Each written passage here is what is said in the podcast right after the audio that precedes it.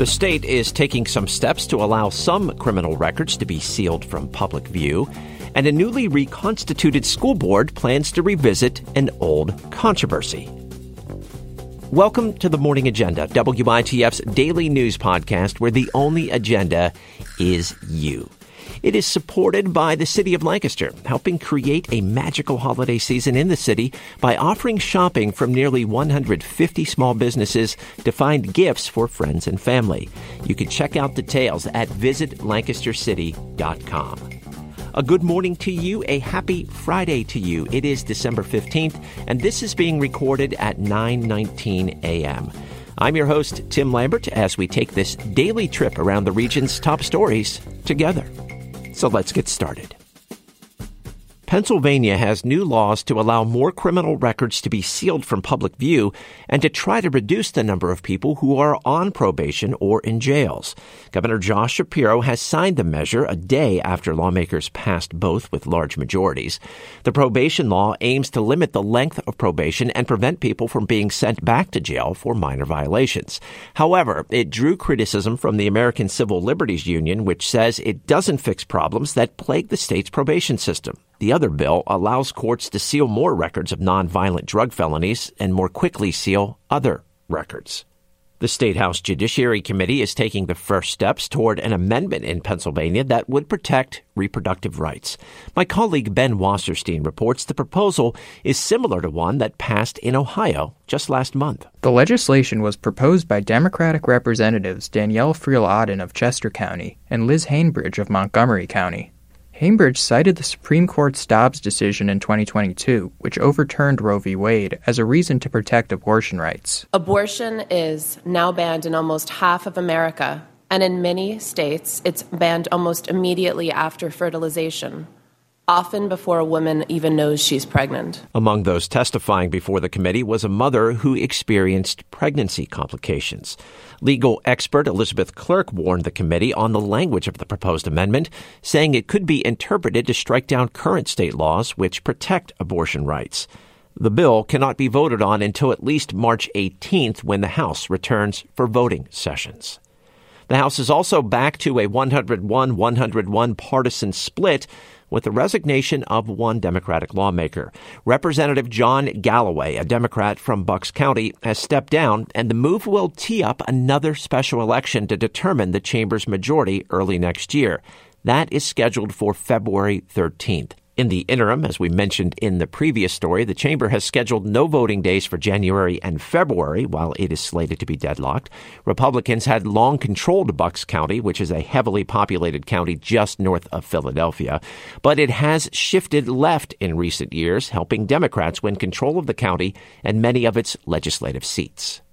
Countries that attended the recent United Nations Climate Change Conference are making new pledges to rein in planet warming emissions. My colleague Rachel McDevitt reports environmental groups in Pennsylvania are applauding the U.S.'s move to cut methane leaks at oil and gas sites. During COP28, the Environmental Protection Agency released a final rule that aims to cut 80% of methane emissions in the next 15 years.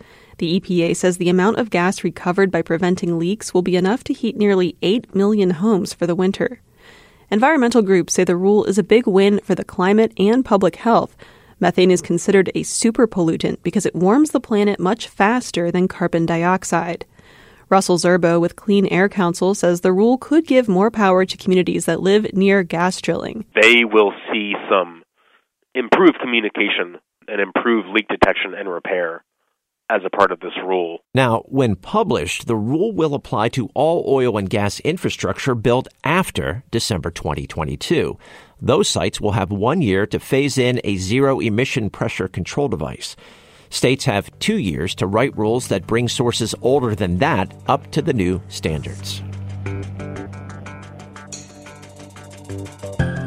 On this Friday morning, I came into the office, got ready for morning edition, and started preparing for the morning agenda. And I went through about a dozen news sites across central Pennsylvania to look for a few stories to put on your radar because they cover issues that may impact you or your community in the future.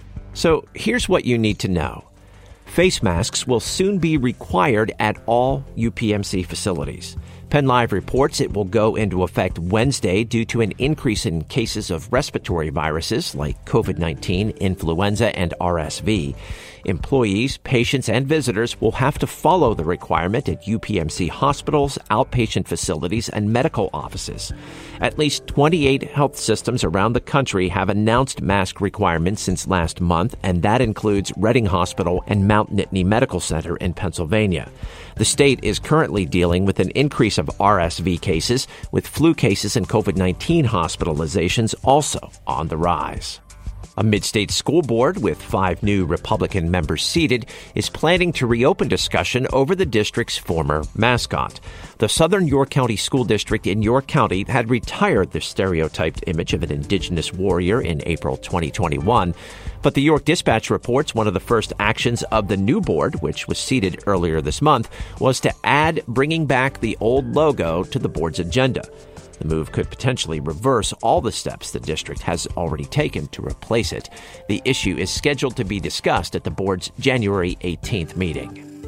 And another mid state community is withholding contributions to a public library, at least in part, it appears, because of objections to LGBTQ content on the shelves.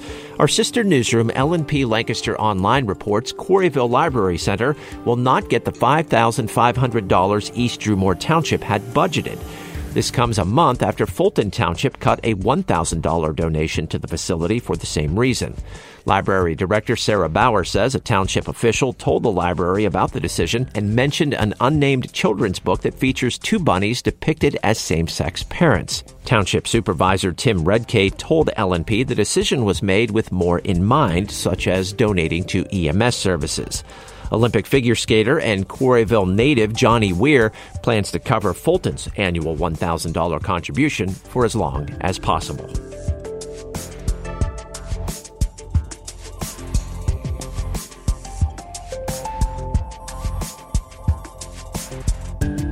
Now, let's take a bit of a deeper dive into a couple of issues. We'll start in Clearfield County, where the county could soon offer whitewater recreation parks on the west branch of the Susquehanna River.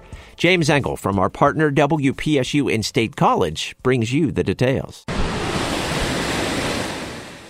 That's the sound of water going over Rassman's Memorial Timber Dam on the west branch of the Susquehanna River near downtown Clearfield. But after the results of a new study, this 600 foot section of the river could soon look and sound very different. In the dam's place, Rob Swales says he hopes to install a new recreational whitewater park on the river. Swales is the CEO of Clearly Ahead Development, a local economic development firm which commissioned a study on the feasibility of whitewater in Clearfield and another park a couple miles downstream in Curwensville. The purpose of the feasibility study is to show that it is okay to remove those dams as long as you have some sort of a replacement item in there to maintain your water levels in your community. That replacement, he says, would involve cemented stone in underwater structures to form artificial whitewater waves on the river. He says these could be a boon to the local economy by bringing in tourists, and they'd be a safer alternative to the current dams. Between the parks, Swale says he estimates costs to be between four and five million dollars. He's working on getting official approval from the boroughs and raising funds. But if all goes to plan, he says he'd like to have them installed before America's 250th birthday celebrations. If we act now and the preliminary engineering takes place this winter, I see this being very achievable that we'll have recreational public parks open in time for celebrations in 2026. That's James Engel from WPSU. Now, late fall usually means cleanup, not just for homeowners, but for gardeners as well. A unique partnership between a botanical garden and a bird rescue uses what would be composted to help heal injured birds. Zoe Reed, with our friends at WHYY in Philadelphia, takes you to the Mount Cuba Center in Delaware. Senior horticulturalist Joshua Dunham and his team wade through a meadow of tall native grasses. What we're doing today is we're managing yellow Indian grass. These plants grow fast, so the gardeners must cut the stems to control the numbers.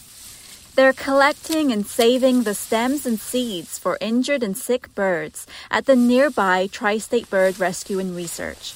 I think it just makes the job that much more worthwhile. You know, it makes me want to get up and come to work and, you know, just to help support another organization that's doing work for another living organism the bird rescue takes donated plant waste from Mount Cuba and creates natural habitats for birds recovering from oil spills, flying into windows, cat attacks, fishing line entanglements, and lead poisoning. Bird rescue volunteer Marion Quinn came up with the idea several years ago. She noticed on Facebook that Mount Cuba was destroying the egg casings of an invasive insect. Quinn asked the garden to donate them instead. And I wrote to them and said, no, don't burn them, give them to Tri State because we can hatch them. There's food in there. Soon, Mount Cuba also started donating native plants for these native birds. About 10 miles away at Tri State Bird Rescue and Research in Newark, Quinn shows me one of the bird habitats she created. So we're in an outdoor enclosure and what I'm looking at is um, pretty much all donated materials from native grasses, native branches such as um, spice bush branches. We have logs. This habitat took several hours to create. It's an art and a science. You have to understand your species and their behaviors. For example, every bird's feet are structured differently, and need different kinds and sizes of branches to perch on. And they all need different plants to eat, sleep on, or hide in. A shorebird's enclosure has sand and dune grasses, while a woodland bird has branches and leaves. And the rescue wants the habitats to look as realistic as possible in an effort to reduce stress. It's exactly what they would need out in the wild, and it's what they're getting here in rehabilitation, whether it's a tundra swan or a swamp sparrow. Not only do the habitats keep birds active and engaged, they can also be a source for food. Quinn lights up when recalling a time her supervisor caught a glimpse of an injured swamp sparrow using the donated pea pods she installed in its enclosure. She could hear this little injured sparrow in the tote, happily munching away, opening up these little pods and pulling the seeds out. It brought tears to my eyes that it's as though he never left the wild. The sooner the birds can feed themselves, the less time they spend in captivity. And yes, the sparrow made a full recovery after crashing into a window. That's Zoe Reed reporting from WHYY. Well, the morning agenda is available anywhere you find your favorite podcast and on WITF's YouTube channel. As we wrap up the work week, I want to know what is the one song you are listening the most today? What has garnered your attention? Reach out to me on Twitter and let me know all about it. I'm at T Lambert 895. You can also find me under that handle on Blue Sky. I also hope you check out the Morning Agenda Spotify playlist, creatively titled, I know, I know, it's called the Morning Agenda Song of the Day, December 2023. Give it a like and check out my pick for Song of the Day today Jason Isbell and the 400 Unit, Last of My Kind. Support for the morning agenda comes from the City of Lancaster, helping create a magical holiday season in the city by offering shopping from nearly 150 small businesses to find gifts for friends and family. You can check out the details at visitlancastercity.com. And that is going to do it for the morning agenda today. It's a daily news podcast from WITF where the only agenda is you. Now, a little bit of house cleaning. The morning agenda will come your way next week, the entire week. I will be hosting it for three days. Then I'm off for the rest of the year. Randy Parker will take it on Thursday and Friday. And then we are taking a holiday hiatus between Christmas and the New Year. Of course, the morning agenda will return with me on January 2nd, which is a Tuesday. Just wanted to let you know, give you a bit of a heads up so you can prepare yourselves. I know you won't have anything to do between those holidays, but nevertheless, we are taking a bit of a break. So I'm your host, Tim Lambert. Thank you so much for listening today. Your company is always appreciated. Be well, enjoy the weekend, and we'll talk again on Monday.